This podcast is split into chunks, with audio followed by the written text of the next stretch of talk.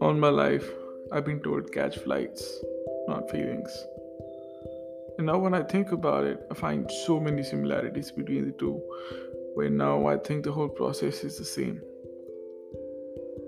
The excitement the moment you get down your car to walk past the security into the airport expecting a happy trip ahead is just so very content.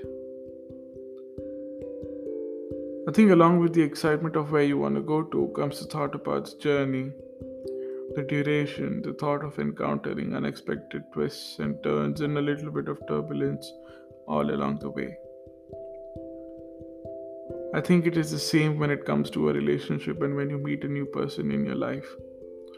And just like when you walk past the entry, is when you introduce yourself to a complete stranger at one of the counters who will help you to check in not knowing them, not knowing what role they exactly play, and not knowing what exactly it is going to be like talking to them. And are they going to get you an upgrade or change your seat to what you want to be at?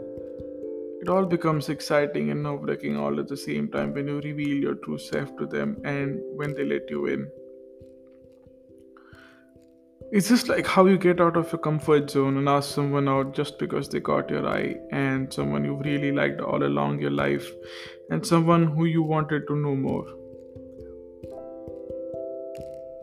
Introducing yourself, letting them see what you truly are and who you truly are, it all becomes so exciting yet so scary for what the future brings is not known and revealing your true self makes you vulnerable and it makes you think of what the time spent with them brings out as fruits for all the time that you've invested.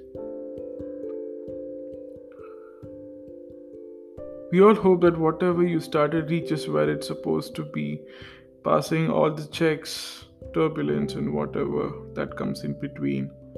But sometimes it's the unexpected outcomes of the process that gives us the anxiety and the chills, but it also makes it fun, making us wonder what is to come. This also teaches us how important it is to live in the present along with the proper channeling of your plans for the future that is, the clarity of where you want to be and who you want to be with this. Now, what the future holds is not known, but for now, let's just take one step ahead and check in.